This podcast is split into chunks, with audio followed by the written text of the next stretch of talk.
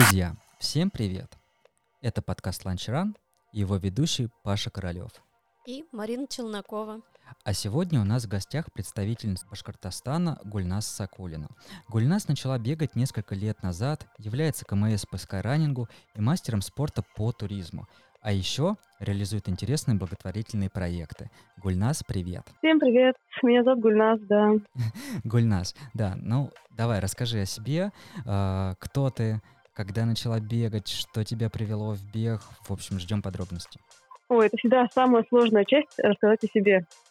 А, ну, вообще, я, конечно, спортом начала заниматься в 13 лет, или даже, может, 12. А, я была такой худой, не очень сильной девочкой, а, достаточно такой скромной, но при этом всегда была отличницей. И однажды в школе нас а, выцепили на соревнования по спортивному ориентированию. И тогда вот у меня случайно, я даже сама не понимала, как, я заняла туда второе место. И мне кажется, вот с этого момента у меня жизнь начала связываться со спортом. У меня в семье никто не занимался спортом, вообще было далеко от этого всего, никаких секций не было. И через спортивное ориентирование меня э, взял в клуб спелеологов мой тренер Соколов Юрий Викторович. И так я попала в мир спортивного туризма, и туда меня засосало вообще полностью. Я там выполнила мастера спорта, э, объездила всю Башкирию тоже. Мы когда были подростками, славы, ездили по пещерам, учились съемить, карты рисовать, ходили в походы. И э, в студенчестве уже я начала бегать для себя. То есть, когда меня спрашивают, когда ты начала бегать, для меня это очень сложный вопрос, потому что вроде я никогда не бегала с тренером в те времена, но при этом я бегала всегда, да, как бы вроде ориентирование там бежишь, в спортивном туризме там, если пешеходка, тоже бежишь, и в итоге как бы я теряюсь, э, когда нужно ответить на этот вопрос. Но в целом э, можно сказать, что я бегаю, наверное, реально почти вот с 13-14 лет. Вот. И когда я выполнила мастера спорта по туризму, у меня, конечно, интерес немножко начал падать, потому что вроде как я все свои там амбиции закрыла. Когда я родила ребенка, и я заинтересовалась скайранингом. Я когда узнала про это, у меня просто загорелись глаза, я себе представляла, как я бегу по горам, красивые, значит, э, гонки европейские, мировые в России. Вот, и у меня появилась такая мечта – а, попасть в элиту скайранинга. Ну, я всегда там себе ставила высокие такие планки, такой романтический образ себе рисовала.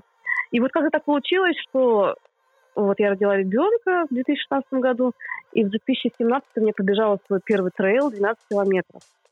Вот, и заняла там сразу второе место.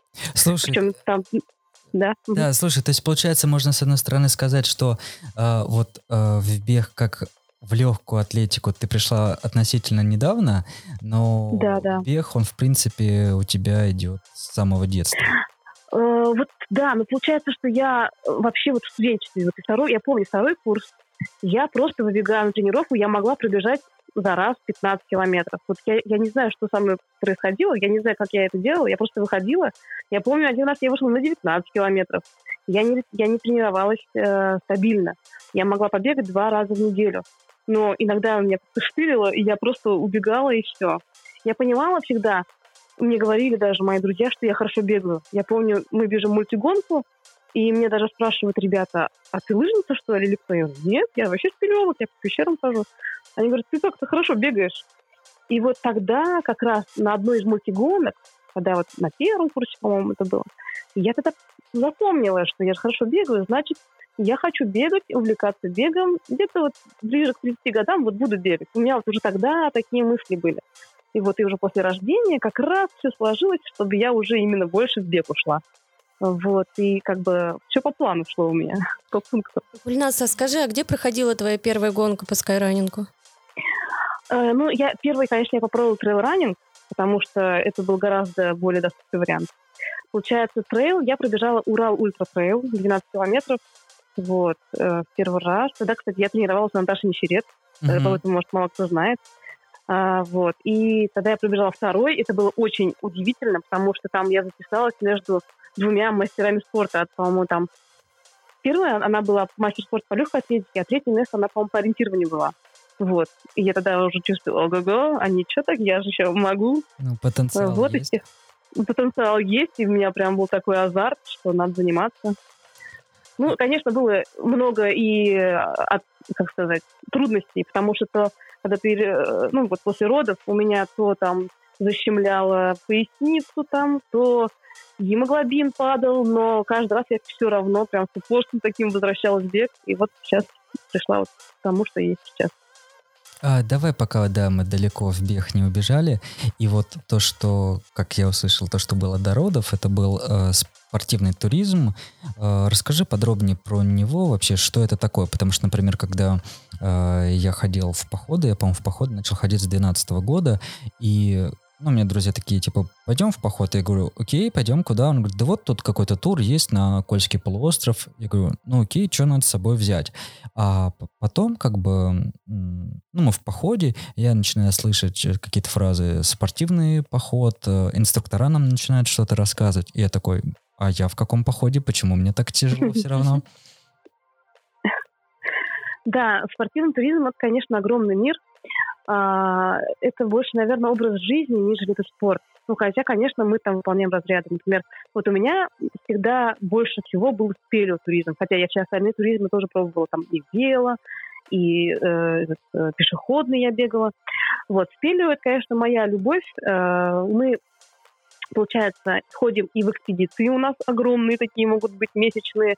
Я была в пещере там Снежной, я работала в пещере Куйбышевской, э, пещера сама, там была третья в мире по глубине в свое время. Была на глубине 1700, там, короче, это отдельный целый мир. Он, этот мир выносливости, мир э, сплоченной командной работы. То есть ты уходишь под землю там, на 20 дней, на 15 дней, ты работаешь на дне там, пещеры, например, там, э, тащишь мешки, организуешь быт, исследуешь пещеру, ищешь новые ходы, топосъемишь, копаешь, э, тащишь постоянно бесконечный груз. Это тяжелый достаточно труд, но это реально крутое дело, потому что это истинные, я считаю, географические исследования. Мы находили новые места, абсолютно там, когда никого не было до тебя. И это азарт тоже своеобразный, потому что это всегда такое, всегда хочется найти свою там пещеру, свой ход, назвать его в свою честь. Ну, это я шучу, конечно. В общем, да, это, это отдельная история. Еще есть спортивный туризм как дистанции. То есть мы выступаем на соревнованиях, у нас там чемпионаты России, проходят чемпионаты там, регионов и можно выполнять разряды. И там я тоже очень долго участвовала в этих соревнованиях, э, постоянно тренировки тоже были, в призах я часто была, ну, как бы там в Башкирии, я очень долго, по там достаточно была долго в топе, топ-3 точно всегда было. И вот через соревнования я выполнила, выполнила мастера спорта, а в экспедиции я гоняла, чтобы путешествовать и исследовать пещеры. Угу. А вот э, чуть назад про пещеры. Подожди, на 15 дней куда-то под землю. Э, мне кажется, это психологически, может быть, даже тяжело. Эм, все всегда зависит, конечно, от компании. На самом деле мы очень социальные существа, вот, и когда у нас хорошая компания, и вкусная еда и хорошая компания, все сразу становится куда краше и интересней. Конечно, сложно. Например, когда э, надолго уходишь под землю, естественно, там у тебя нет ярких красок, нет каких-то ну, там, очень разнообразных видов, постоянно темнота, у тебя ограниченный кружочек света. Вот этого ты не можешь осветить полностью, да, все. Такого света просто нет, если ты в огромной пещере идешь, например, как снежная. Там один зал там 200 метров длиной, 50 высотой и шириной, там, бог знает сколько. То есть ты там не можешь это просветить, у тебя мир скукоживает до вот этого кругляшочка твоего света. Ну, там, конечно, фонари мощные, но все равно. И когда ты засыпаешь, ты всю ночь видишь, как ты ползешь то в шкурнике, то по какому-то ходу идешь. Это все такое коричневое, как моя мама шутит, это ваш там кишечник подземный. Вы там ковыряетесь внутри. Вот, и засыпаешь, и ты всю ночь просто по одному и тому же повороту лезешь. И ты реально так устаешь от этого. Вот, но ну, это, конечно, что-то невообразимое. каждый спелеолог, который там занимается долго, вам скажет, что это как будто абсолютно параллельный мир. И когда ты возвращаешься, это вот как будто, я не знаю, это обостряет все чувства, запахи начинаешь чувствовать по-другому, когда выходишь. время там по-другому течет. Ты сам вообще это после того, как ты попадаешь в спелеологию надолго и по-настоящему все это проживаешь, люди вообще меняются, мне кажется, даже внутренне. Ну, естественно, и взаимодействие с людьми совсем другое там. А, скажи, пожалуйста, это можно в любом возрасте? Вот я, например, могу сейчас пойти и нужна ли какая-то подготовка? Ну, я, например, загорелась, я бы сходила в такой поход. Я думаю, что все зависит от, э, только от желания. В любом возрасте можно. Я вот считаю, мы начали детьми, там, 12-13 лет.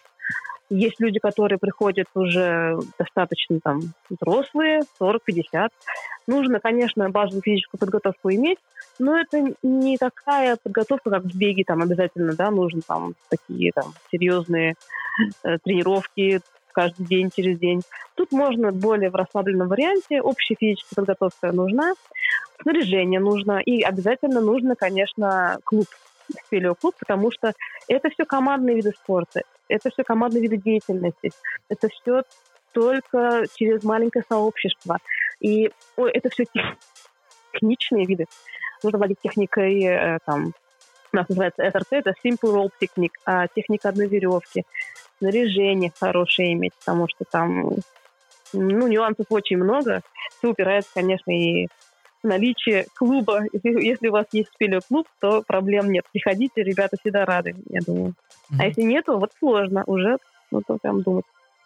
А давай, вот, если подвести черту по спелео, э, где ты, в каких пещерах, в каких регионах э, ты успела побывать именно в пещерах?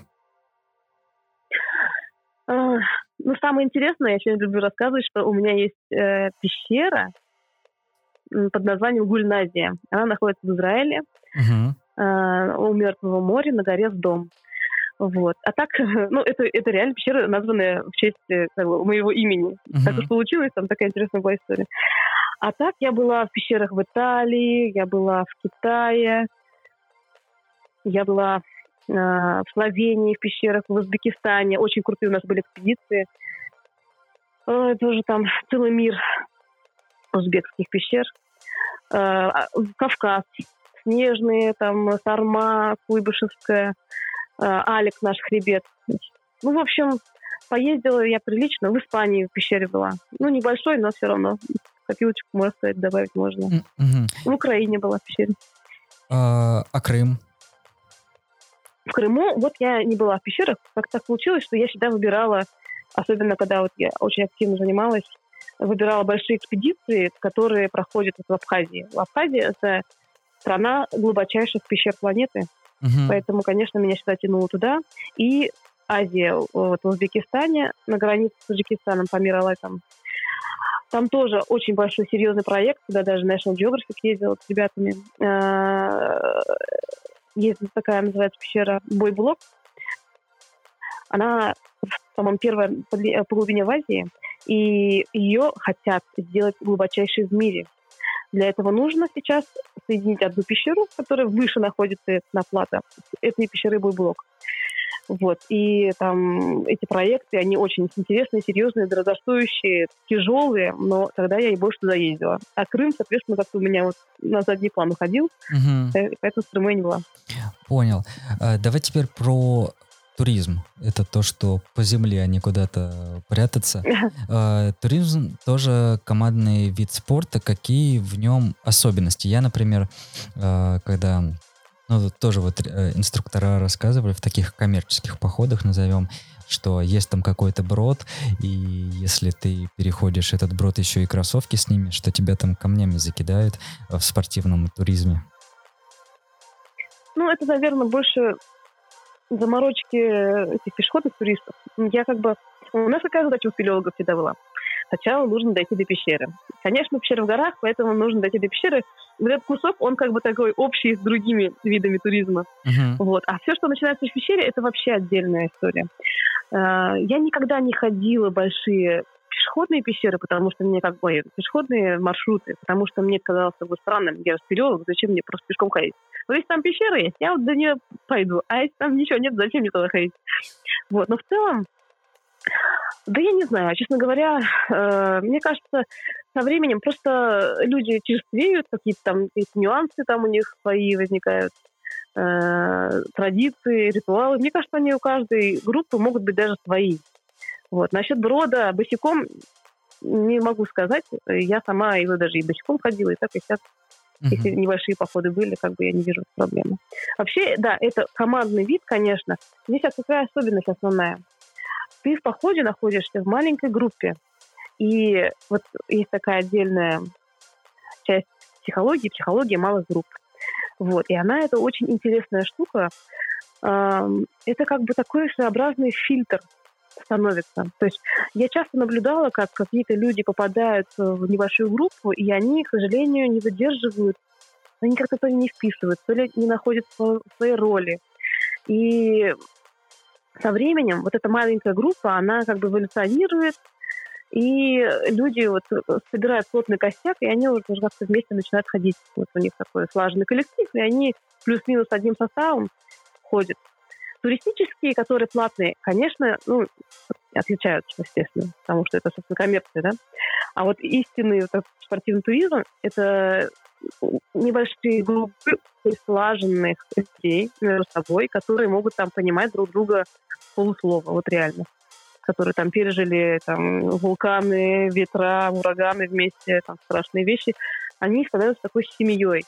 А, я знаю, что многие как бы живут туризмом только из-за того, что вот у них вот эта такая семейственность, она как бы сохраняется, и люди ходят походы просто, чтобы быть рядом друг с другом, переживать вот эти моменты заново каждый раз. Вот. А были такие случаи, а, например, вы в пещере на глубине, и какой-то человек, он не прижился. Вот что ему делать? Он может уйти. Да, О, сколько было таких историй. Эм, по-разному. Когда мы были детьми, был один мальчик, например, который постоянно ну, как-то уходил в сторону, что-то там пытался как-то там вызвать жалость. Он не мог никак себя найти, но дети же, они просто, это проще гораздо, у них как бы это все более ярко выражается. Там, я пойду, топлюсь, такое, короче, более явное такое недопонимание было. А вот со взрослыми людьми, ну, как бы каждый раз все зависит от руководителя группы и от руководителя этой малой группы. Э, при мне супер таких конфликтов никогда, может, и не было. Но, конечно, э, чаще всего, если человеку тяжело в этой экспедиции, то в следующий он вряд ли попадает. Вот. Вот так это происходит. Ну, то есть из этой он не может уйти, он должен дожить до конца. Ну, конечно, куда он денется? Все уж. Вот я помню, мы там... никуда не денешься. Да, терпишь друг друга, храпишь друг другу в ухо э, со злостью ночью, чтобы утром опять терпеть. Ну, я шучу, конечно. Понятно, что чаще всего большие экспедиции, вот, которые там я говорю, серьезные, туда вообще совсем левые чуваки, конечно, не попадают. Но всякое бывает. Вот. И в этом как раз и есть, э, ну, я скажу, даже прикол, то, что ты учишься быть гибким, подстраиваться, чуть-чуть быть поумнее, придержать язык, там, э, как-то попытаться понять человека. А, я считаю, что для меня это была ну, одна из самых крутых школ жизни. Вот, такой ну, мудрость какую-то там немножко свою напитала в те времена. Ну вот да, по тому, как ты рассказываешь, как раз кажется, это крутая такая э, психологическая штука, где, которая тебя с одной стороны и закаляет, с другой стороны, прокачивает, и, наверное, ты обретаешь качества, которые потом тебе могут пригодиться в жизни. Да, ну по-разному, в общем, было. Всякие разные случаи есть. Бывало, что и когда совсем помоложе была, там к тебе пристает кто-то прям и вот, ну, вот что ты будешь делать? Вот, вот реально. Вот мне, я была в таких ситуациях. А, после... Сейчас, конечно, будучи там 33-летней Гульнас, я уже на это смотрю, ах, глупышка, как ты могла там нормально ему не, ну, не сказать. А тогда для меня это было серьезное испытание, что мне делать, как, кому обратиться. То есть это действительно вот. Ну, и такой человек очень мягкий, добродушный, мне было сложно сказать кому-то нет. Вот мне кажется, я хорошо, удачно я попала туда, меня прям закалило. Это вся история. Так, ну, мне кажется, да, тему спелю смогли немножечко разобрать. Давай к бегу. А, бег это, он, в принципе, наверное, стал новым этапом твоей жизни. Вот. Э, мы уже услышали, что первый твой трейл был э, на Урале. Вот. А угу. вообще вот э, первые твои шаги в беге, они какие были? То есть как как ты начала? То есть именно начала в части подхода к бегу, когда легкая атлетика, трейл-раннинг, скайраннинг, бег, то есть не ориентирование, ничего такого. Вот с чего ты начала? Ну, вот, то есть после, да, когда... Ну, вот я когда родила, это вот, считай, перерождение было, можно сказать. Uh-huh. А, тогда уже я была очень серьезно нацелена. А, ну, я такой уж, не знаю, почему-то я вот такой человек, мне всегда нужно прям такие планки себе ставить. Вот я хотела быть... Вот я следила за вот этими спортсменами, раннерами, а, там а, смотрела, какие они соревнования бегают. Я хотела быть среди них. Вот мне надо было там быть среди них, чтобы я там оказалась. И тогда это был такой удивительный далекий мир. Такая, о, как же так? Как что, что мне сделать, чтобы туда попасть? Вот. И э, я тогда обратилась к Наташе Нищерец, потому что как раз я думала, я же хорошо бегаю, ну не бегаю там, я хорошо перемещаюсь по пересеченке, то есть я спелеолог, для меня там камни вот эти все, это вообще mm-hmm. расплюнуть. И бегом вместить то, что мне нужно, как раз моя прям ну, такая стезя, может быть, кто его знает, там, как все развернется. Так я думала в тот момент. И э, вот э, Урал Ультра, когда я сбегала, конечно, я сразу поняла, что это мое. Вот. Э, и я тогда не думала про асфальт. Я еще тогда не понимала, там как-то, что марафон, там, что это такое, как это бегается, короткие трассы не знала, что это такое. Получается, через трейлы я только пришла вот в шоссе. Это удивительно, наверное.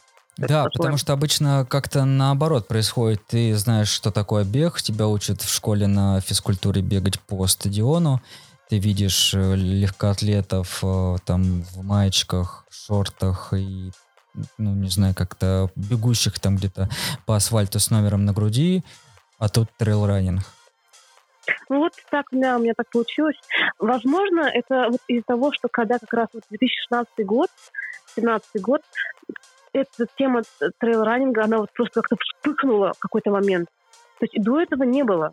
Я же, считай, постоянно тусовалась в, спортивном, в спортивной среде. Тогда были слэклайнеры, ну, там каяки, кого только не было, да. Я во всех этих как бы тусовках более-менее там кого-то знала.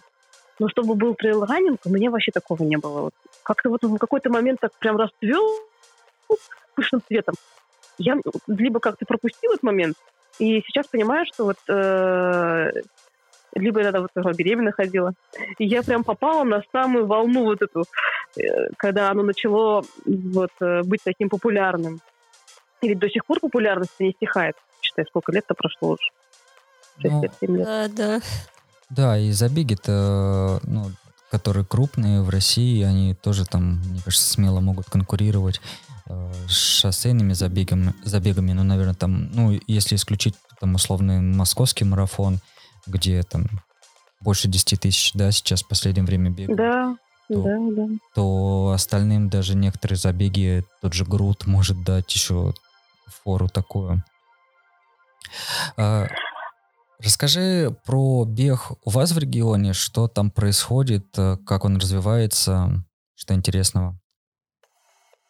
У нас, ну, естественно, я говорю всегда с позиции любителя, потому что вот э, профессиональные атлеты, которые у нас в Башкирии существуют, про них я, честно скажу, не очень много знаю, точнее, почти не знаю. Я знаю своего тренера, он, у меня тренера зовут Григорий Андреев. Он э, заслуженный мастер спорта, э, участник Олимпийских игр нескольких. Uh-huh. Это те люди, которые бегали марафон за 2.10. Как раз те, те люди. Еще не было карбона uh-huh. в, в то время. А сейчас карбон вот. уже и... в трейлах. Да, вот, да, да. У меня, кстати, вот тренер говорит, эх, вот раньше не было карбон, стопы-то уставали, но сейчас лучше. Ай, вот, и мне сложно судить э, о там, профессиональной части, эти спортивные школы, они вроде как и есть. Но любительский, конечно, у нас э, в Башкирии, я считаю, очень активный, у нас много бегунов, у нас много трейлов, хорошие большие мероприятия, вот Малидак, например, все про него знают, мне кажется, это один из да, самых интересных и сложных трейлов, да, на, в России, один из самых. Его там ну, прям с прищером, о, бледак. Там, типа, это уже серьезный уровень, там, это же вообще там ох, очень сложно. Потом э, Уфимский марафон, очень массовое мероприятие, очень красивый и хороший марафон, приезжает много людей, и массовый очень.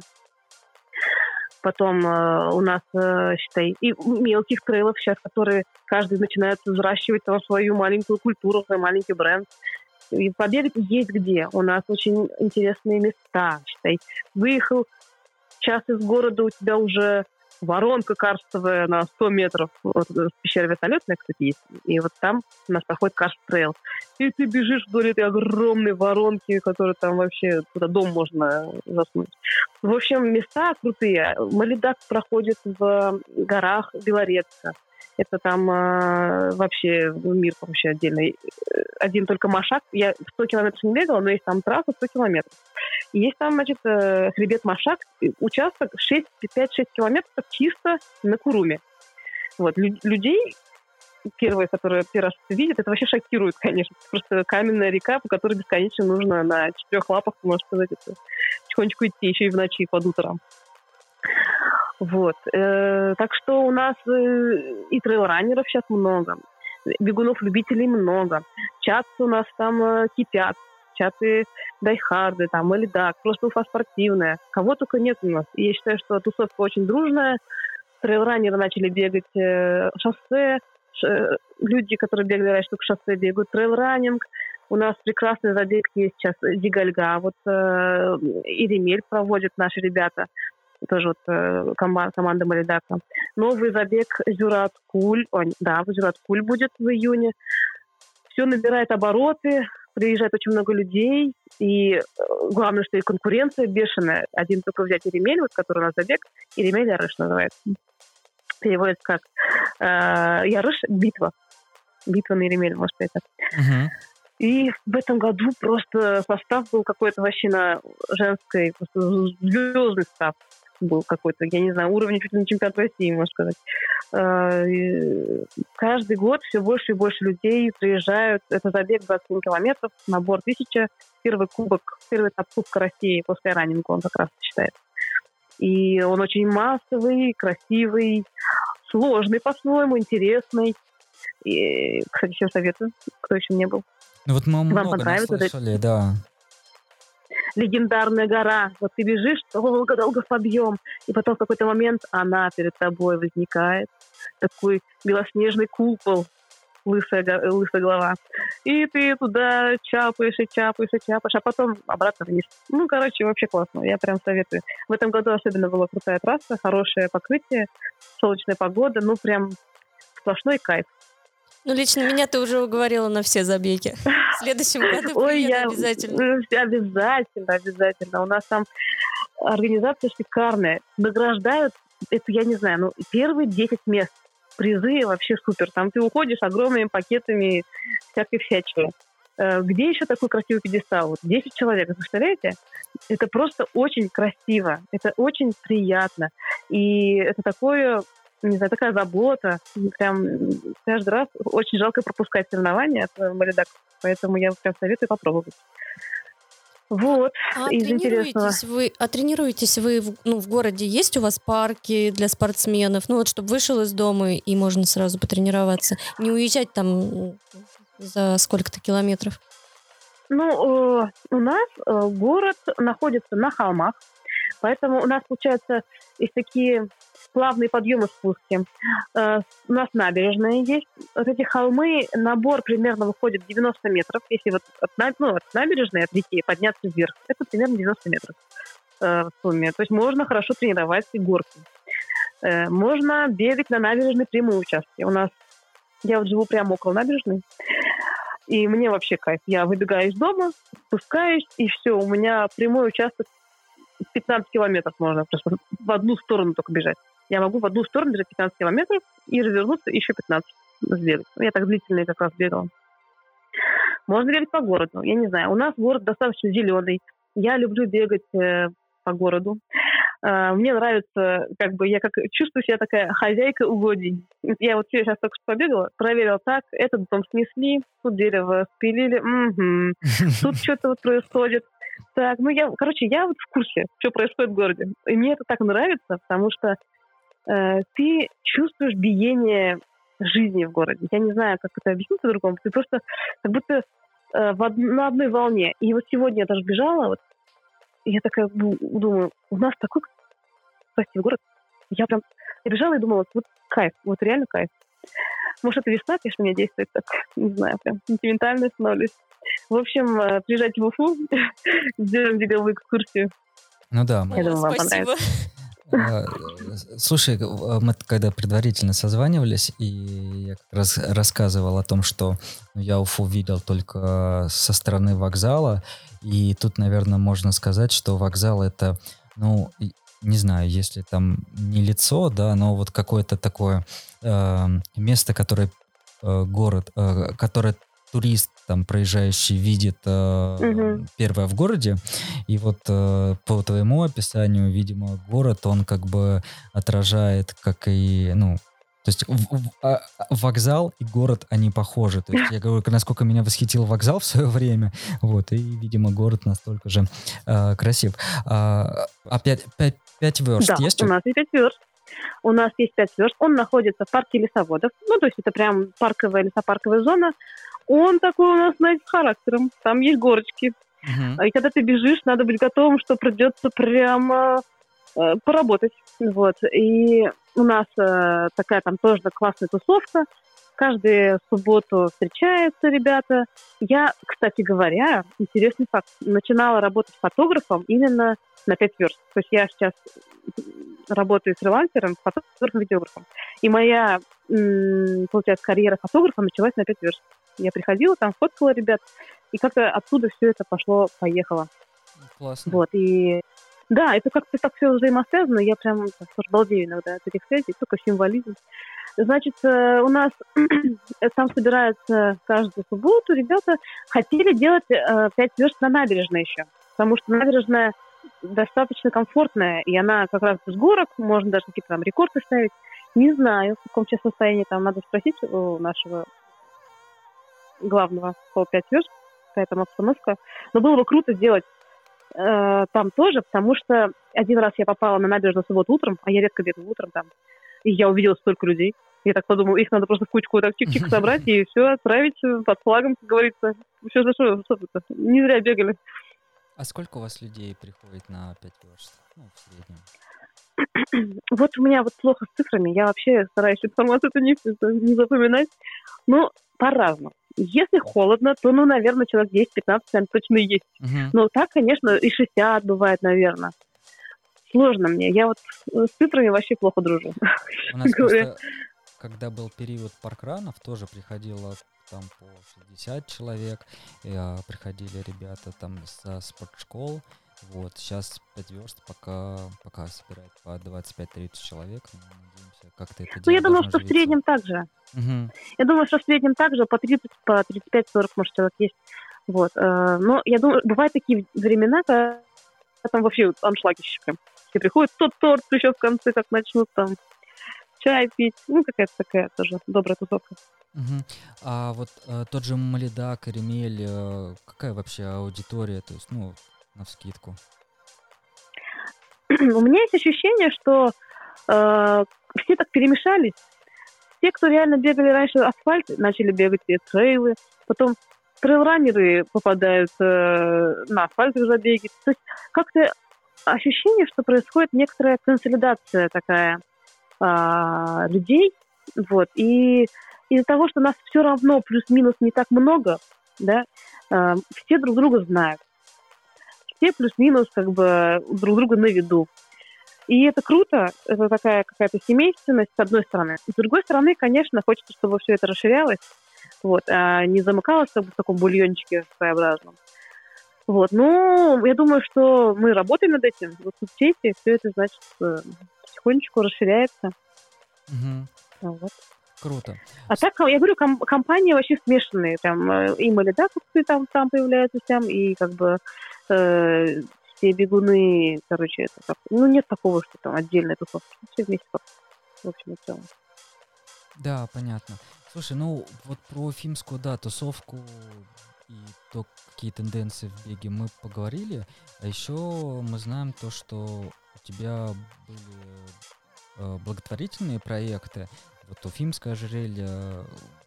Веди нас в курс дела. Что это такое? Да, это была интересная, нашумевшая история. А, сейчас надо не попутать даты. 21, 21 года. Значит, это был октябрь. Как раз тот год, когда я попробовала ультра. Значит, в 21 году мне как-то торкнуло, и все, все лето я начала бегать ультра. 65 на спортмарафон трейле, это вторая была. Груд 80 я пробежала, там была первая. И Малидак 78 я сбегала в августе. Там была первая. Вот у меня прям такой был ультра лето у меня было. Угу. И значит, э, я тогда как-то э, планировала Мэтт Фокс.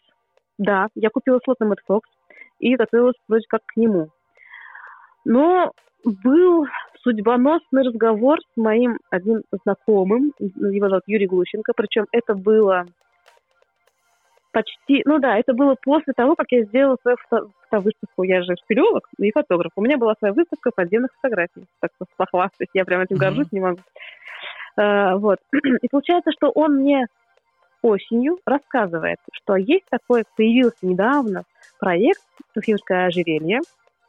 Это пешеходный маршрут по Уфе. Ну, я говорю, что вокруг Уфы все-таки, потому что он как бы огибает основную часть Уфы, и он длиной 73 километра. Я так сразу ушки на макушке, и такая думаю, и меня молниеносно приходит в голову мысль, а его же еще никто не бегает, uh-huh. а давайте вот бегаю. Причем у меня еще такое ощущение, что надо делать это срочно, вот как можно быстрее. Я, не знаю, это моя интуиция, я иногда прям это думаю, что надо следовать внутреннему голосу. И вот я так и сделала. Тренер, говорю, мне надо сбегать 73 километра через месяц. Ну, он, как обычно, там, перекрестился, ладно, давай,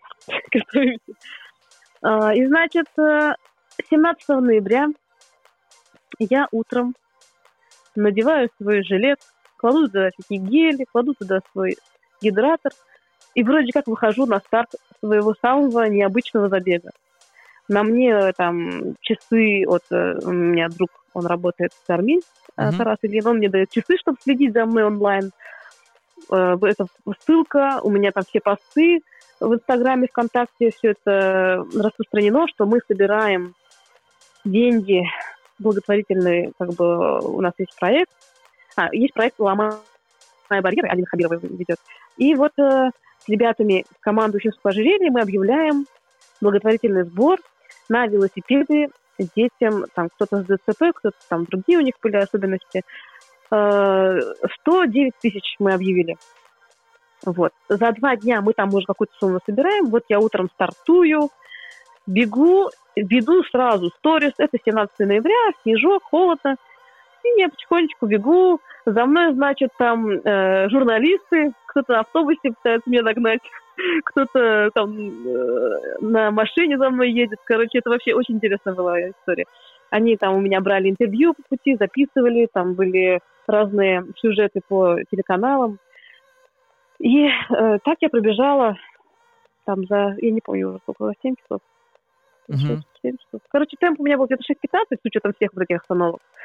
Я пробежала, мы в итоге собрали 215 тысяч что ли, денег. Купили аж 7 велосипедов, мы больше купили велосипедов.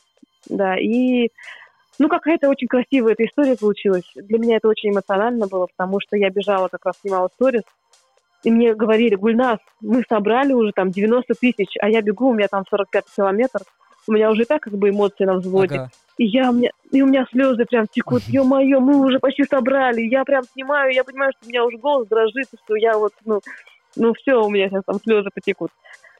И потом я, значит, добегаю, мы собрали всю сумму, да, а, я добегаю уже домой, уже, уже домой, значит, э, смотрю пост, пишу пост, и смотрю, что мы все 109 тысяч собрали, а потом как-то это все-все-все шло и шло, и в итоге вся эта сумма, короче, больше.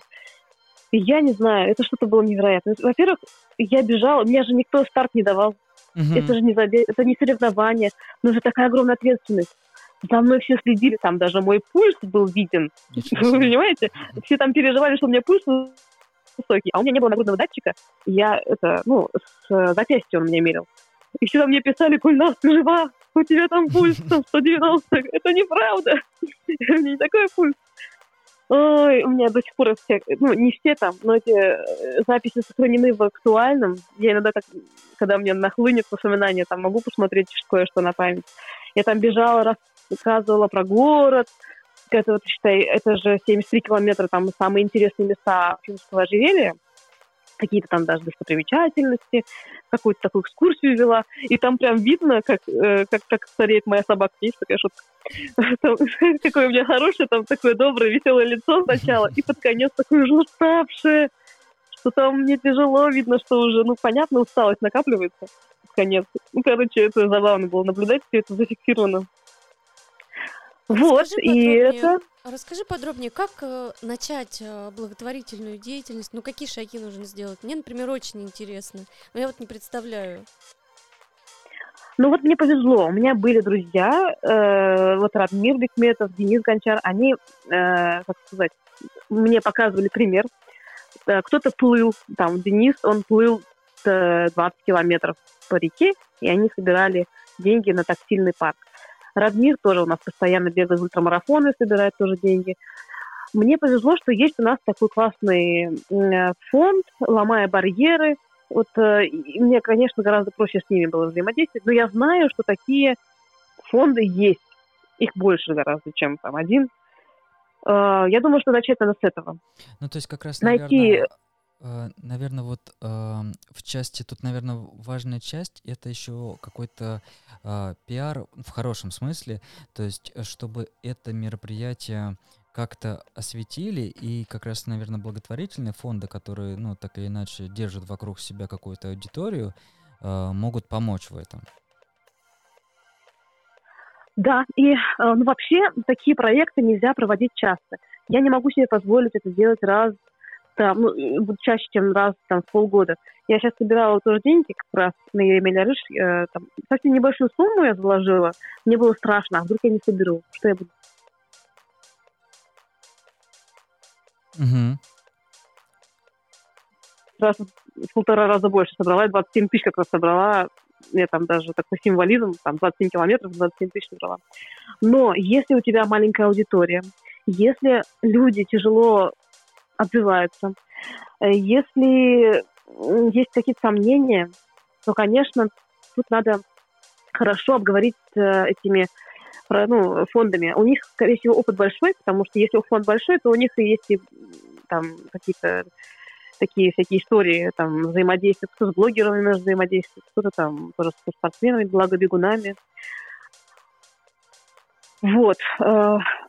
Я считаю, что вот бывает, очень много так собирают ребята деньги, да, и как-то они немножко типичны, эти сборы. Я, может, сейчас немножко так буду неправильно звучать, но я считаю, что вот эти типичные сборы людям немножко надоедают. А я считаю, что за каждым таким проектом должна быть своя личная какая-то история, которая как раз зацепит людей. То есть э, ты создаешь свой уникальный какой-то сбор. Не просто я благо бегун, и вот этот текст, он как будто копирует, да, Ctrl-C, Ctrl-V вставили, вот, ну, такой типичный, как бы. Понятно, что благая цель, да, но, к сожалению, люди во всем этом океане информации, ну, с большой вероятностью, ну, не обратят внимания. А если ну, какая-то будет подоплека, какая-то история личная, что-то такое, что необычное выделяется, то гораздо больше шансов, что ты соберешь деньги. И, конечно, нужно вплетать себя туда, про свою личность, э, свой там, ну, как люди сейчас не любят это слово, но личностный бренд, как говорится. Но это, к сожалению, правда. Вот. Угу. Не все так просто. Э, тем более, что в России, что это сложная история. У нас деньги не очень хорошо собираются. А какие-то вообще вот э, ближайшие проекты, ближайшие планы благотворительные какие-то уже строишь, думаешь что-то? Э, я вообще в этом плане я отдаюсь э, воле как бы, ну не случая, ну просто э, я понимаю, что я не могу делать каждый раз какие-то великие такие большие какие-то там такие классные проекты. Ну, я там сейчас, может, слишком уж так опять. Это моя ром- романтическая натура вылезает. Значит, э, я не могу делать какую-то постоянно супер историю каждый раз. Вот Уфимское ожерелье реально выстрелило. Это реально было, было круто.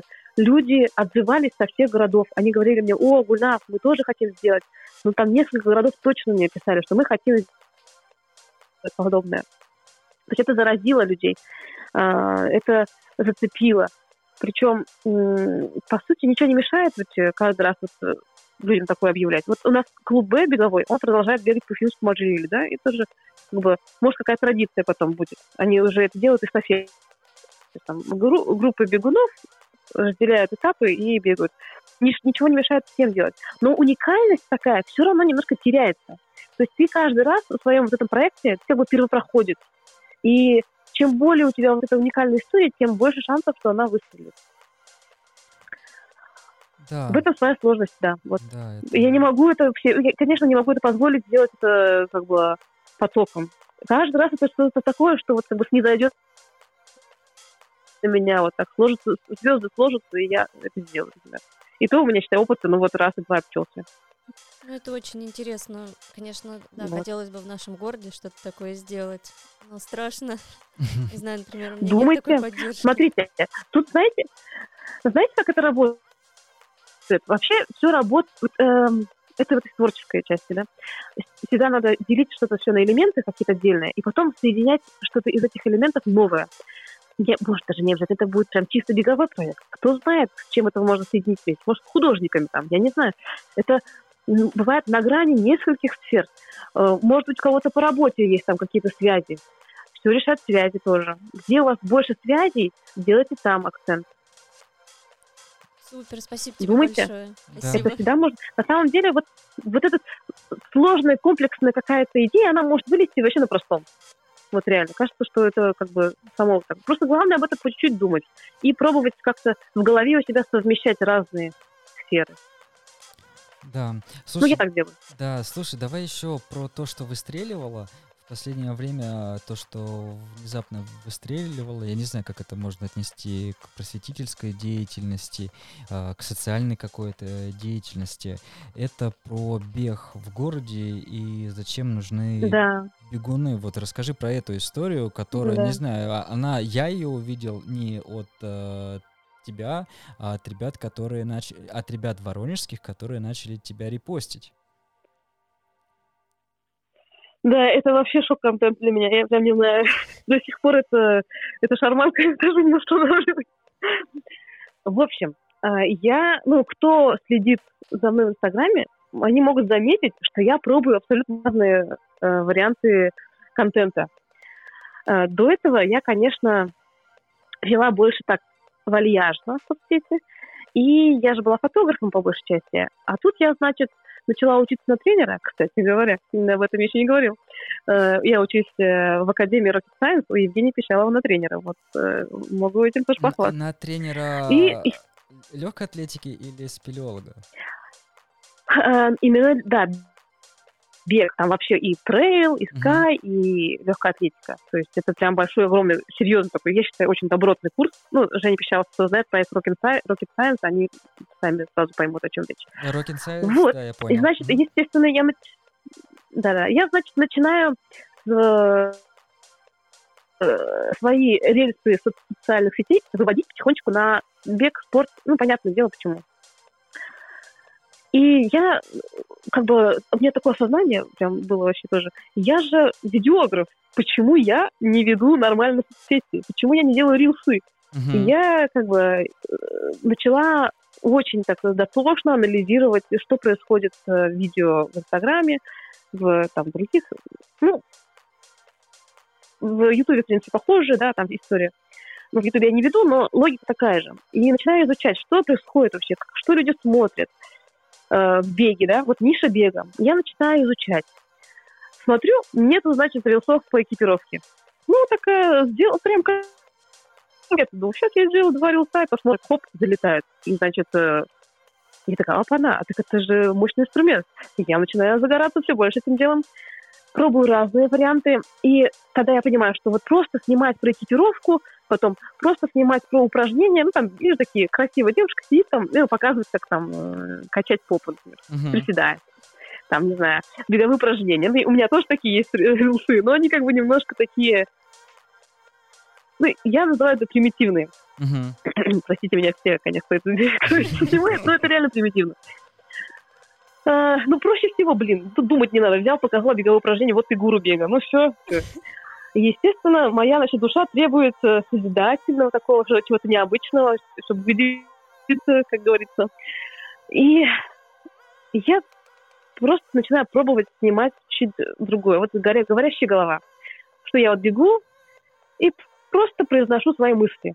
В конце концов, это реально прям моя мысль была. Я же ее никуда не стырила, не прочитала. Думала, ну вот посмотрим. Просто записала, вообще не думала. Смысл такой, что вот э, ты бежишь по городу, и ты с собой создаешь просто как бы фон моральный, да, как нравственный, этический. И у тебя, если в городе много спортсменов, то ты привыкаешь к спортсменам. Если у тебя много в городе наркоманов и алкашей, ну, для тебя алкаши и наркоманы норма. Ну, как бы это понятно, да? Да.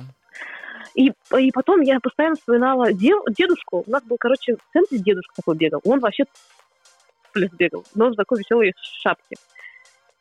И я, кстати, вот э, начала вспоминать, что я часто его видела, и меня это очень вдохновляло. Дедушка бегает.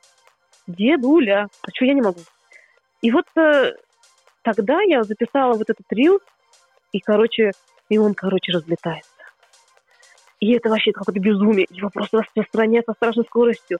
Там репосты за репостами, там люди пишут свои комментарии. И я, я смотрю, там, вот сейчас уже там больше 20 тысяч лайков, 200 тысяч просмотров и 20 тысяч лайков. Это каждый, там, что, десятый, да? Мне согласен, очень хорошо. Каждый десятый ткнул из mm-hmm. просмотренных я понимаю, что я... Вот у меня было такое ощущение, как будто я вот ключик нашла, короче, ключик к замочку. Uh-huh. То я, ну, какой-то коллективное бессознательное попала. Вот что-то такое, задела какую-то струнку, и у меня был такой кайф, и я поняла, что именно это мне нравится. Что вот эти упражнения снимать, это, конечно, тоже надо. Это, это просветительская, да, мы это берем, деятельность. А вот когда ты какую-то социальную роль начинаешь для людей, эти смыслы, суть какую-то раскрывать, у меня просто такое, ну, ощущение, что я прям этот мое прям. А, вот, вот такая история. И это произошло абсолютно недавно. У меня вот как раз подписчики там начали добавляться, и у меня, с одной стороны, был страх, а как я это буду все дальше? Это же надо дальше развивать. Потом я такая расслабилась. Я знаю, что если ты нервничаешь, надо просто отпустить все и делать, как нравится. И вы знаете, вот у меня уже заранее начинают формироваться мысли, что дальше говорить. На фоне того, что люди пишут в комментариях. Значит, комментарии — это вообще целый как бы мир. Вот, вот я вам не вру, это мир, мир людей. И вот через эти комментарии там все пишут, что ты там какое-то хорошее слово напишут. Ой, мне там что-то комплимент э, там написали. Вот если у меня плохое настроение, можно зайти и почитать там комментарии. У меня хорошее настроение сколько там мифов и легенд. Там, значит, колени убиваются. Бег вреден, потому что выхлопами дышишь, как будто там у тебя трубка в, значит, не знаю, прям в машину напрямик прям в голову засовываешь. Подожди, там, подожди, значит, есть... это ужасно, бег это вообще вред. То есть, когда э, ты выкладываешь такой, я бы сказал, Да-да-да. мотивирующий пост, который, э, ну, мотивация вообще в беге, она очень важна, и в данном случае мотивация это не знаю, знаешь, даже бывает иногда такое, тебе надо на тренировку выйти, ты э, залез в какую-нибудь страву, посмотрел, да. друзья побегали, такой, о, ну погнали, друзья побегали, и я погнал. И тут ты делаешь такую же штуку, да, которую да, да. твои там интернет-друзья тоже, типа, давай, давай, ребята, погнали по городу бегать, и кто-то заходит и начинает, типа, блин, а тут я газом дышу выхлопным, тут колени, к этому видео все. Да, там можно зайти почитать, это очень интересно. Во-первых, э, понятно, что когда у тебя вирус залетает, он расходится не только по спортсменам. Вот э, в этом есть как раз своя прелесть, что его смотрят обычные люди, которые вообще не бегают. Там. Они просто мимо проходимцы все. И там очень много людей, которые, ну, вот что-нибудь надо ляпнуть. Вот, а, вот что-нибудь скажу, конечно, а, вам что-нибудь гавкну. И значит, бег это плохо. И я, вот, я принципиально, я беру комментарий, на каждый комментарий вот такой спрашиваю, задаю вопрос, почему? А почему, как вы считаете, почему бег вреден? А откуда вы это взяли? Где вы взяли эту информацию? Я начинаю рассылать. Многие, вот я заметила, начинают прям расцветать. Им вот внимание уделили, они такие, да нет, бег это не так уж и плохо на самом деле. Просто вот многие люди ничего не понимают, у них колени болят. То есть вот этот негатив первичный, он оказывается, ну, на самом деле, может, и негатив, не, не негативом был, а чем-то таким каким-то зовом души, что ему хочется внимания. Его же что-то задело, вот в моих словах.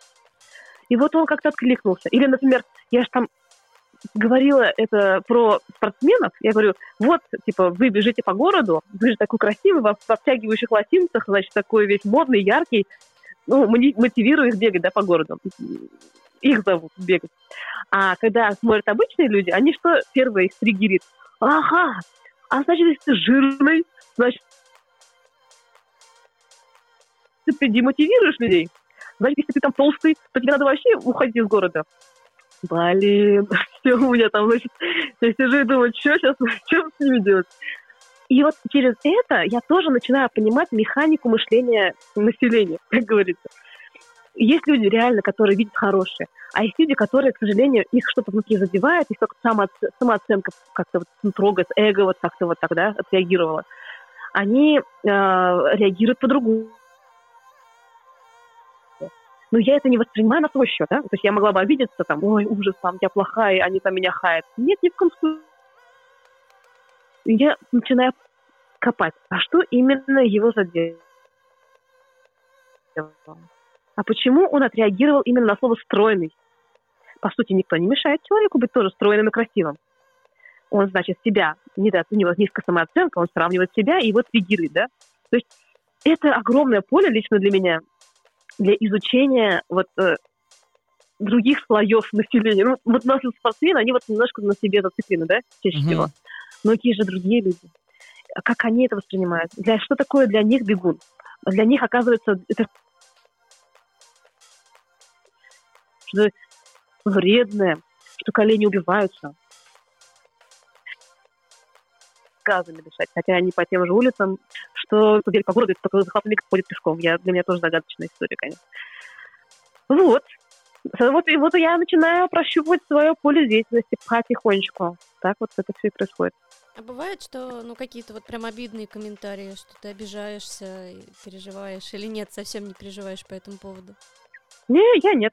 Я нет. Э, вот э, э, э, у меня заняло где-то 2-3 года, чтобы моя самооценка была внутри меня. То есть люди есть, они мне пишут тоже. Я бегать. Я выгляжу как дебил, на меня смотрят как на дурака. У этих людей от внешних факторов. А, они зависят от мнения друзей. А мне без разницы, что про меня другие скажут. Вот я могу почувствовать укол, но мне уже достаточно внутренних инструментов работы над собой, чтобы я поняла, что это же вообще меня не касается. Это на самом деле их внутри что-то там касается. То, что они так отреагировали. Я то, что они меня даже не знают. Мы на улице видимся, да, они даже меня не вспомнят, может быть. То есть я вообще тут ни при чем, как, как говорится. Вот, и меня это фу-фу-фу, слава тебе, Господи, сейчас вообще не задевает. Раньше, наверное, я бы даже, может, ну, страдала бы, мучилась бы. Сейчас у меня самооценка вообще абсолютно самостоятельная там штука внутри, она как бы не связана со внешним никак. Ну, с меня связано, но не так сильно и уж точно не с комментариями в интернете. Я думаю, люди, которые пытаются уколоть, они просто не ходили в многодневные походы в пещеры. Ой, да, пещера там тоже целая история. Ну, в общем, на самом деле работа над собой, вот эта психо- психологическая работа, а, она вообще малодоступная штука. вот. И я считаю, что вот даже через бег, вот, вот у меня вот серия тоже вот эти мысли, я сейчас частично что-то уже озвучиваю, это я тоже буду доносить, потому что э, у людей очень много стереотипов, предрассудков, и очень много странных каких-то ну, самоограничений даже. То есть вот прям я смотрю, некоторые там, я бегу вся потная, страшная.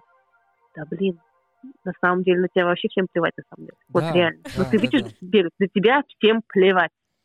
Что ты там думаешь про себя, это только исключительно твое мировосприятие.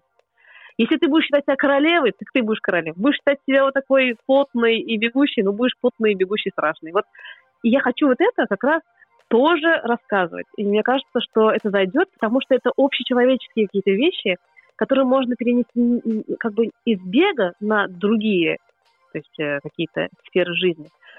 В этом как раз-таки еще раз вот, ну, просветительская некоторая да, э, деятельность. Вот мне это очень интересно. Помимо того, вот, кстати, очень интересно поднимать такие темы, как, например, вот а, проблема анемии, да. Угу. Когда я сама с этим столкнулась после родов, я поняла, что об этом вообще никто не говорит. И каждая, чуть ли не там вторая, третья девушка, особенно после родов, ну, прям постоянно с этим сталкиваются, что гемоглобин падает, тебе плохо, там, кого-то в больничку, меня, меня реально в больницу увозили, э, я лежала там две недели. То есть э, настолько мало информации об этом не говорили в свое время. Потом я написала, значит, целую серию постов про это в Инстаграме. И эти посты еще гуляют до сих пор. Ну, я там попыталась э, такой более научно-популярной форме рассказать вообще, что такое анемия, что такое гемоглобин, потому что люди, в принципе, не понимают некоторые, что это такое. И наткнулась на огромный отклик. Вроде как, ну, вроде как смотришь, много же людей, кто говорит про анемию. Ну, среди врачей так точно там, кто смотрит врачей в Инстаграме, да? Ну да. У них полно такого вроде как. А вот бегунов, кто рассказывает про гемоглобин, вот, вот, вот честно, ну их же почти нет. У нас какая-то всегда была тенденция такая общая, какие-то рафинированные истории, оторванные от жизни рассказывать. Вот я там без места заняла, вот я там, значит, хорошо побегала, вот я такая-такая. А такие вопросы никто не поднимает. Ну, мне кажется, это очень важно поднимать такие вопросы. Просто вот буквально э, несколько примеров. Э, один из примеров это, например, врачи, которых ты затронула, да, и когда у нас ребята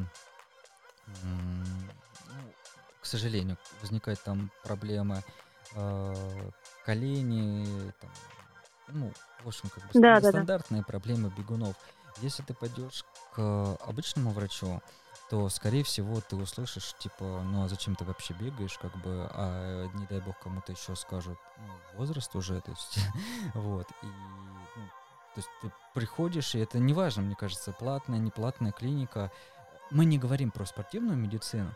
Вот, просто да, если да. придешь куда-то, тебе просто развернут. И нас, конечно, здесь а, в Воронеже вручает Максим Рудяков, мы с ним писали а, один из первых угу. подкастов. Это главный врач нашего футбольного клуба «Факел». Он мой товарищ давний, и вот, а, скажем так, ребята, с которыми мы в одной тусовке, многие к, к нему обращаются – вот, и он хотя бы подсказывает, как лечиться, что делать, потому что человек из спортивной медицины, для него это самоцель.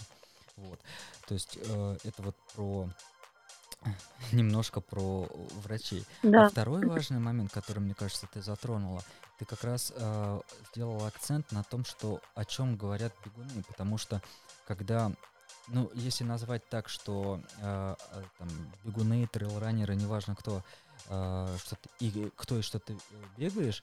А, главное, что ты из одного, можно сказать, социума, и когда человек из этого социума лучше всего на своих примерах рассказывает о каких-то своих проблемах и о том, как он их решил, решает, это вызывает, во-первых, больше доверия, а во-вторых, ожидание того, что, может быть, и тебе это поможет.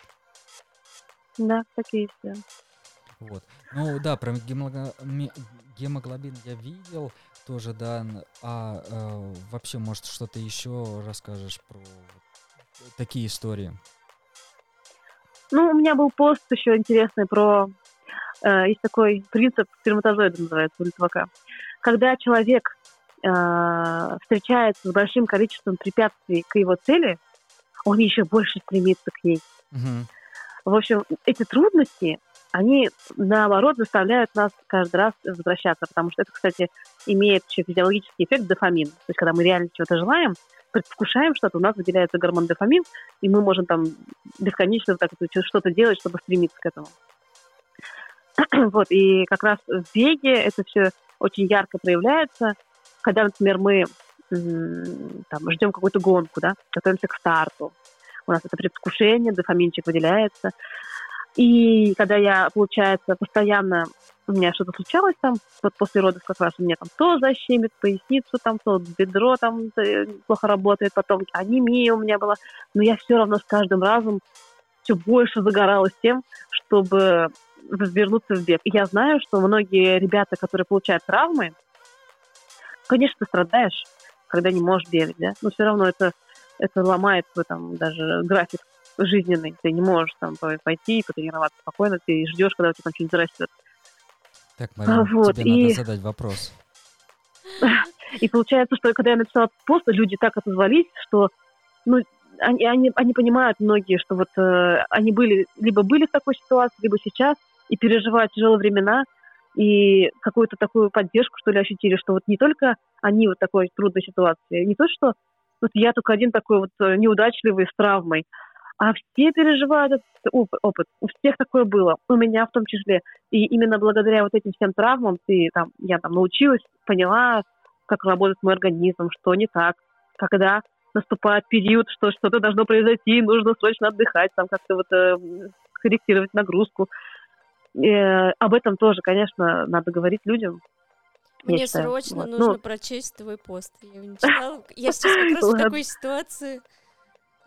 Вот. А это, это, это, это, нормально. Самое главное, вот говорить людям, что это нормально и это проходит. Нужно просто потерпеть и что-то делать. Не обязательно там лежать и ждать, когда там все пройдет. Все, все будет нормально. Можно заменить нагрузку, можно э, продолжать бегать там до определенного момента, типа вот когда у меня болена закали, э, заболит, до того момента еще чуть-чуть можно прибежать. В общем, да, об этом тоже вот я поняла, что надо разговаривать, и людей как-то это вдохновляет, помогает им.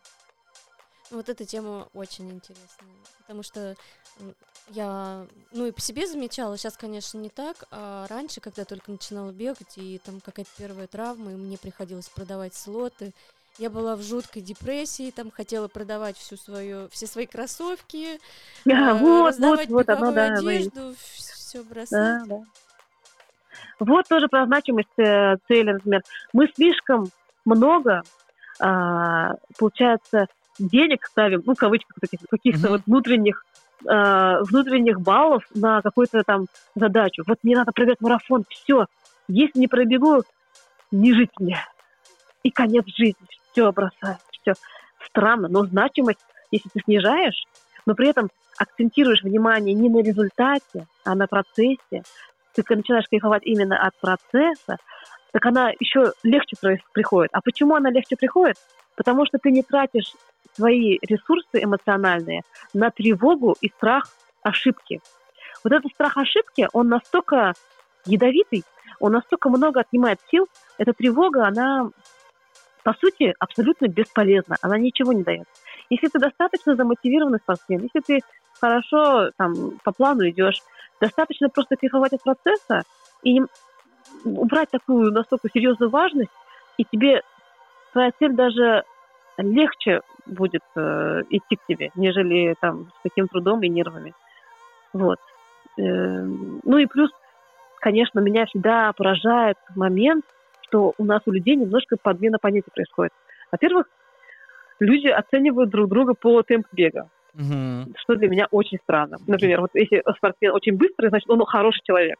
Но очевидно, что его скорость вообще никак не коррелирует с человеческими качествами. Понятно, что он может быть там усердный, трудолюбивый, это понятно. Особенно профессиональные спортсмены, они, в принципе, как бы так, ну, зарабатывают на жизнь, да. Но почему-то как бы а, априори вот он быстро бегает, и вот он такой весь распрекрасный. Ну, это для меня, конечно, чуждо, потому что каждый человек, который занимается, он в первую очередь человек, у него какие-то человеческие, нравственные, моральные какие-то, внутренние какие-то вещи важные в первую очередь. То есть если он все плохо бегает по, там, по 10 минут на километр, то все, он как бы никому не интересен и как бы, ну, как бы несерьезно, я считаю. Сейчас... Вот, и, и, и, и, и, и еще другая сторона, сразу я скажу. У человека, значит, вся жизнь концентрируется на беге. Все, вот у него беговая тусовка, разговоры только о беге, и вот как только вот он, он такой, да, занимает места. И вот я даже на себя это экстраполировала. Вот я же такая вся крутая, бегу, места занимаю, у меня прогресс в беге. Вот представить, что-то случается, и я не могу бегать вообще. Вот у меня выпадаю я из этой тусовки, не могу себя вставлять в эту иерархию, не могу чувствовать себя там чем-то лучше других, и а что дальше? Получается, что у тебя какая-то пустота остается на месте этого всего. Ты уже не в игре, и все значит, что ты плохой уже, получается. Или, например, вот я марафон вот побегу, да, Царскосельский. Все ждут, что я выбегу из трех. Я прямо, а, все, инженер, да? Блин. А вот если я не выбегу, вот если я пробегу за 4 часа, что, я плохая сразу становлюсь? Вот я все сразу, все, никто меня не любит. Фу, Гульнас за 4 часа за марафон пробежала. Фу, ужас какой. Вообще, я тебя отпишусь от тебя, нафиг. Вот как вы понимаете, да, о чем я говорю? Да, да. э, Я... Почему? Почему у нас эго настолько сильно завязывается на беге? Это неправильно абсолютно. а, знаешь, И потом люди страдают.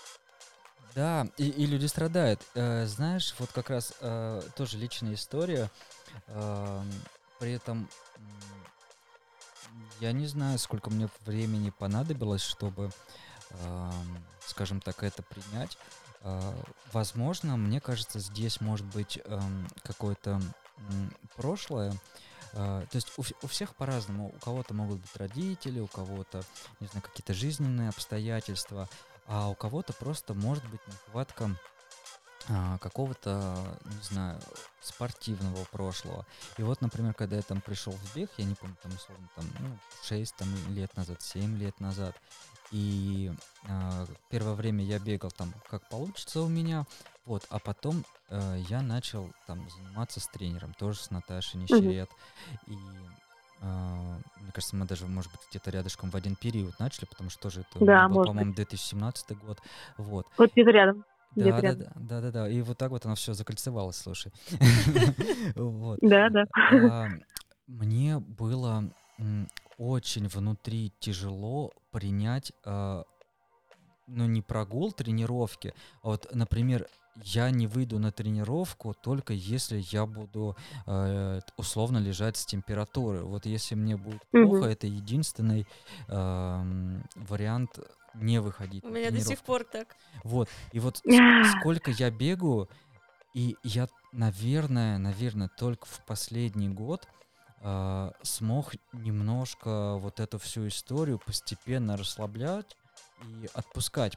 У нас майские праздники, и это реально какой-то мир трудмай у меня получился, потому что а, новый проект на работе, мы пытаемся подкаст вывести на новый уровень, и за всю неделю я только в четверг смог выбраться на тренировку, и то а, просто сбегать кросс для того, чтобы, м, скажем так, а, закрыть вопросы, связанные с подкастом, потому что надо было сбегать в магазин, купить э, пару Мгм. скотчей разных, и я такой, о, вот как раз, наверное, можно пойти сбегать.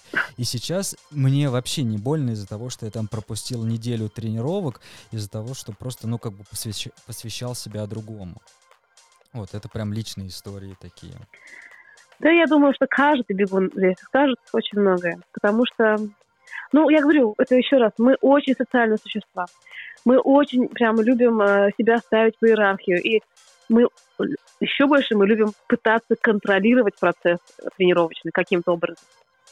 И, конечно, в уме то, что мы пропускаем тренировку, это угроза. Угроза нашему результату, соответственно, угроза нашему эго.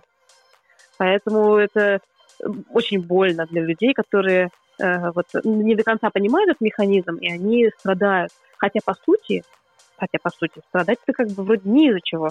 Ну как бы ты откатился, но ты также и поднимешься обратно. Просто этот процесс, он в обе стороны прекрасно работает. Э, Рано или поздно ты все равно достигнешь всего того же. А может даже лучше. Тут надо еще думать то, что а почему, например, у тебя травма возникла? Почему это ты ошибку допустил? Почему ты, у тебя не хватает сил на тренировке? Может быть, как-то по-другому надо все это сделать. Может быть, в рабочем нужно в процессе как-то все поменять. То есть э, каждая ошибка, каждый недочет – это возможность для роста, наоборот. Понять, в чем, что можно поменять, чтобы все это улучшить. И не было бы ошибки, мы бы не знали, в чем была проблема. Вот. Слушай, мне кажется, я сегодня получила психологическую помощь. Вот хочется жить по-новому. Такой выпуск очень, психологический, очень круто. Ты Да. очень крутая. Я, я считаю, что подкасты должны быть именно такие. Вот честно скажу, опять я люблю вот это всякие такие мои ворчания, типичные вот эти разговоры про соревнования, они уже мне осточертели. Вот это одно и то же размусоливание, кто как сбегал, что там, какие места, бла-бла-бла. Ну, честно, вот сам по себе бег, он это просто перемещение себя. У кого-то физиологически есть преимущества. Да, благодаря тренировкам, благодаря генетике, благодаря упорству. Это очень красивые истории, которые мы очень любим, да, вот прям из грязи в князи, э, наоборот, из грязи в князи, да. Это прям, ну, наши любимые истории, сказки, да. Вот он был никем, а стал королем, занял первое место на 100 километров. Ну, блин, ну уже, ну, большие же люди, это большие уже взрослые дяди и Можно уже немножко глубже копать. Вот мы как раз можем перейти к теме того, как именно бег, да, может быть эм, инструментом э, социальной, да, деятельности, да. То, что это может быть просветительский какой-то проект. То, что бег это может быть э, как-то, не знаю, э, какие-то проекты с детьми, да, организовать. Э, их, э, это можно вообще использовать вообще по-другому. То есть это гораздо все интереснее, нежели просто вот эта плоскость одна спорт такая, она уже типичная. Понятно, что это все будет. Мы не можем всех обычных бегунов убрать. Они все будут такие, масса будет. Но люди, которые могут делать что-то большее, я считаю, что они должны это делать, ну, хотя бы пытаться выйти за вот эту э, ось вот этого э, фабрики э, беговых звезд, вот этих, которые тебе на погоны все клеят, можно же уже дальше двигаться. Ну, хватит уже. Можно что-то дальше делать свое, свои проекты выдумывать такие. Супер. А можно еще задам тебе такой вопрос? А, расскажи о своих целях ближайших и как ты себя замотивировала?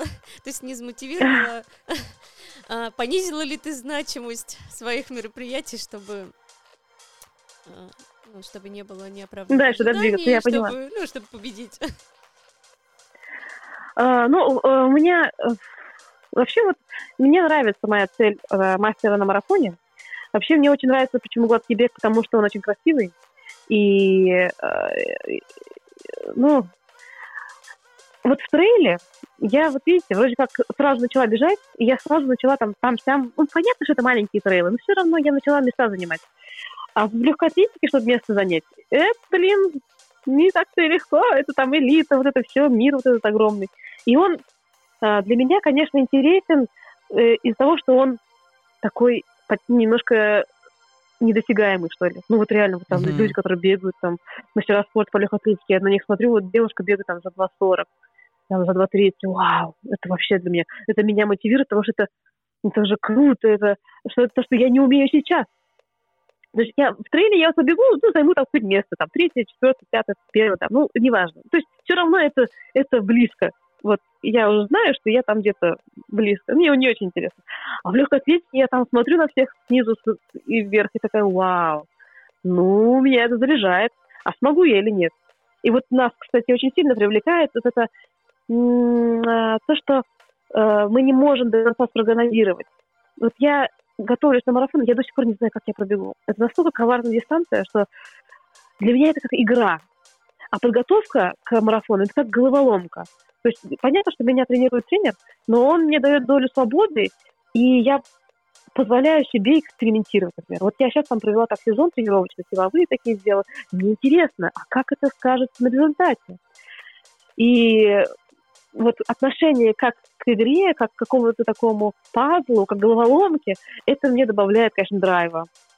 Э, и мне еще стало интересно еще там физиологические аспекты залезать уже, я считаю, я тренирую, э, учусь же на тренера, я начинаю глубже понимать все процессы, мне уже интересно свой опыт переносить на других людей. Мне вот я сейчас тренирую несколько человек, я уже вижу, какие они там, у них эмоции, кто-то там тоже расстраивается. Я вот также с ними провожу такие беседы, и мне нравится видеть ну, какой-то там, не знаю, что у человека в голове что-то начинает происходить, там шестеренки крутиться, там аж скрип, аж отсюда слышно, как говорит. Вот. А из целей, э, ну вот сейчас я два кубка сбегала по скайранингу, я их бегала как тренировку, но мне, конечно, хочется выполнить мастера на скайранинге. Сейчас там гораздо больше конкуренции, чем раньше была. То есть, когда мы только там бегать начинали года три назад, там, конечно, все было гораздо проще. Надо было там, ну, просто бегать, и ты вроде mm-hmm. как там начинаешь разряды получать. А сейчас уже конкуренция очень приличная. Уже мастерство выполнить нужно попыхтеть, а то и потренироваться прилично. Вот. Ну, я надеюсь, кто знает, может, в этом году у меня получится. Я еще один кубок побегу в июле. А, это будет на Байкале. Вот, там путешествие у меня будет небольшое на Байкал. Вот, и пока так. Ну, большая цель это вот мастера на марафоне, а не очень большая, это вот скайрайдинги мастера в Японии. Мы будем за тебя болеть. Особенно на э, марафоне. Да, не, не обязательно. Ой, не надо, я говорю, вот сейчас начинаю сама нервничать. Главное, не задирать вот эти все вот свои там внутренние вот. Ну, как бы, как будет, так и будет. И я говорю, это игра. Вот вообще классное отношение к вещам. Это игра, это квест, это челлендж. От того, что я вот я же играю игры, да? Я проиграю, я же себя хуже вроде как не чувствую. Ну, как бы проиграла, и ладно. Здесь то же самое. Это как э, раунд, очередной раунд. Вот. Супер, да. Нужно научиться, конечно, относиться э, так ко всему этому ну, не настолько серьезно, чтобы не убиваться из-за каких-то неоправданных ожиданий. Ну, да, это огромная работа. Я уж так сейчас так все это лихо рассказываю. На самом деле я пережила огромные там тоже пласт этих эмоций, страдала, нервничала. Но, но, если есть возможность, можно пойти к психологу. Вот я, мне повезло, у меня просто есть хорошие друзья, которые со мной беседовали, да, опытные уже. И многие вещи мне как бы раскрывали, помогали. Если есть возможность идти к психологу, я считаю, что это только круто. То есть ты таким образом заботишься о себе.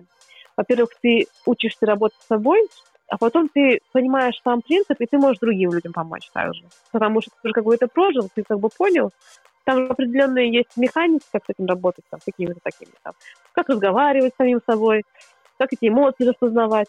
Вот, и после того, как ты сам с собой научился взаимодействовать, ты уже другим можешь подсказать. Вот как я вам сейчас рассказываю все это. Ну вот, нам уже не надо к психологу, мы поговорили с тобой. Так, все, надо пойти еще учиться на психолога чувствую. Мне, кстати, кажется, что вот э, тема психологии, она и для тренера важна. Очень важна, очень важна. Мне кажется, вообще коммуникация же в первую очередь там важна. И, во-первых. Во-вторых, люди почему люди идут к определенному тренеру? Им хочется все-таки по большей мере прикоснуться к личности, да, чаще всего. Вот сейчас у нас э, вот эти соцсети, это как такая ярмарка. И вот каждый имеет свою такую лавку. Значит, э, и каждый завлекает кто чем может, как говорится. И вот ты такой, смотришь, а, а тут такая, значит, такой магазинчик весь медалями обвешанный, а тут у нее такие регалии, а тут у нее призы такие, о, она машину даже выиграла. Ну, сто пудов крутой тренер, сто процентов. А, а что там на самом деле? Вот, э, вот э, э, очень элитный спортсмен. А хороший ли он тренер? Ой, не факт. Ой, не факт. Это ж надо быть психологом, физиологом в какой-то степени, педагогом, Э, нужно избавляться от шаблонного мышления. Нужно э, воспринимать каждого человека именно с его позиции, он любитель, новичок, что-то не понимает.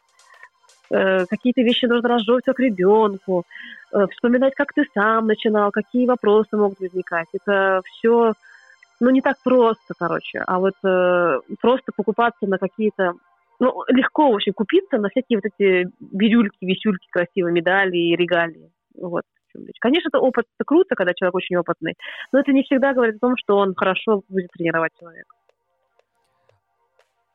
А как ты думаешь, вот э, смотри, куча информации в интернете и вот по всяким, не знаю, там, статьям, начиная вот э, гемоглобина, там, вот этих всех там разных болячек. Да, а, это вот... Э, куча информации по тренерам, а, как в этом во всем не потеряться? Вообще, я вот тоже недавно об этом размышляла. Э, судя по тому, что вот у нас так работают вообще последние годы, да, соцсети и вообще интернет, он нам подсовывает то, что нам как бы интересно, да. И вроде как человек может... Э, нам кажется, что интернет вообще полон всего на свете, и можно легко что-то найти, но оказывается, люди, во-первых, из-за не очень... В общем, у них короткая э, внимание, ну, вот сложно углубиться, да? Это вот одно препятствие. Они очень сложно углубляются в вопрос. Uh-huh. Им проще у кого-то спросить, у кого-то вот авторитет, а вот им спросить авторитета, им проще. И второе, что каждый, благодаря вот этим подстройкам рекламы, подстройке информации, какой-то такой э, образуется информационный пузырь, что ли. Вот я вот заметила. Даже банально люди там ищут себе экипировку, а кто-то они вот, ну, сложно вот найти информацию реально. И получается, что э, с одной стороны, вроде много инфо, инфы, а с другой стороны, как будто люди не знают, чему верить даже, и, и, и не находят вообще ничего толком. Здесь я вижу, ну, выход только один, считай. Вот э, как-то каждый со своей колокольни там просвещает другого. Ну, если у тебя реально есть опыт хороший, то нужно рассказывать. Если спрашивают, то лучше уже ответить на вопрос. Да, это иногда раздражает. Да, тебя спрашивают, какие кроссовки купить? А, ну скажи мне сразу, войду куплю. Ну вот как я могу издалека ему подобрать ему кроссовки? Ну, я не знаю, какая у него нога, там, большая, маленькая, худая. Ну, все равно я нахожу время, отвечаю, что вот такие-такие кроссовки, ну только поверьте, ну вот такие магазины. Вот, и это отнимает очень много времени, но все равно свой маленький вклад, конечно, уж может делать. Вот. А так, э, это на самом деле проблема. Вот это реально есть проблема какой-то вот этой закупоренности информации. И вот, вот все-таки, да, вот потому что у людей очень внимание какое-то короткое стало. Ну, вы, может, сами заметили это. Ну, Сложно углубляться людям. А говорят же, да, что вот как э, фастфуд, когда нужно вот чуть-чуть информации, и как бы все там съел и идем дальше. Да, и, и вот здесь, да, сразу я поняла, какая у меня была мысль, я забыла. А, значит, если ты для кого-то авторитет, вот люди тянутся к авторитету, да, каким-то. Вот для него там, там какой-нибудь Петя Васечкин сразу там, о, он беговой гуру, круто. Если вот он понимает всю свою ответственность, то, конечно, это... Вот сейчас, смотрите, я опять Ну, короче, людям проще э, взять информацию от каких-то вот гуру. А какие там гуру, какие они на самом деле, это вот сложно. Поэтому есть определенная проблема, да. Наша задача состоит в том, чтобы вот раз, раз, расширять аудиторию, э, доносить правильную информацию, в том, в том числе этот подкаст, да? Угу. Вот я про него тоже потом ссылку сделаю, люди что-то послушают, может, что-то новое узнают. Э, я считаю, что все будет хорошо, э, что если уж весь людей интересует, значит, э, рано или поздно они будут узнавать о нем что-то хорошее и правильное. Так что переживать не будем на ровном месте. Да, проблема есть, но ничего, со временем будет решаться.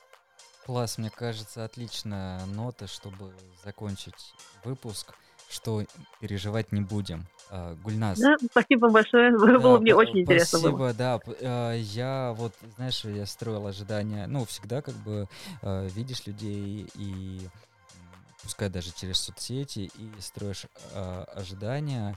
И я ребятам в нашем чате, то есть мы там, ну, накидываем план, да, э, скажем так, по нашей, э, в кавычках, работе, вот, э, с кем бы пообщаться, записать какие-то ремарки, вставляем. И я добавил э, к тебе комментарий, э, по-моему, кажется, это будет классный разговор. Вот, честно, честно. Вот, и мои ожидания, они полностью оправданы. А еще прикольно то, что э, ты сейчас сказал, типа, что ты узнаешь о, э, о беге и еще что-то. Вот я узнал, что ты а, ну, вот ты как раз перечисляла там про э, Груд, э, про спортмарафон фест. Я тебя как раз э, по-другому видел, то есть я имею в виду, что ага. э, мне было интересно именно вот твои мысли, не твои победы, хотя, наверное, можно было бы, да, наверное, выпуск оттуда построить, вот, но первое, да, что да. я видел, и как, как раз и на предварительном тогда созвоне, что да, вот это вот проблема слишком серьезного отношения к бегу, слишком большой информации, какой-то э, какого-то психологического, ну, в кавычках, расстройства у людей, она гораздо важнее, чем там повешенная медаль медальницу после очередного забега. Ну да, да, да. Вот, Гульнас, спасибо большое. Э, всем спасибо, кто нас э, слушает. Э, поделитесь выпуском со своими друзьями. Возможно, кто-то из ваших друзей пересмотрит свое отношение к бегу. Всем пока. Пока. Всем пока, ребят. Спасибо большое.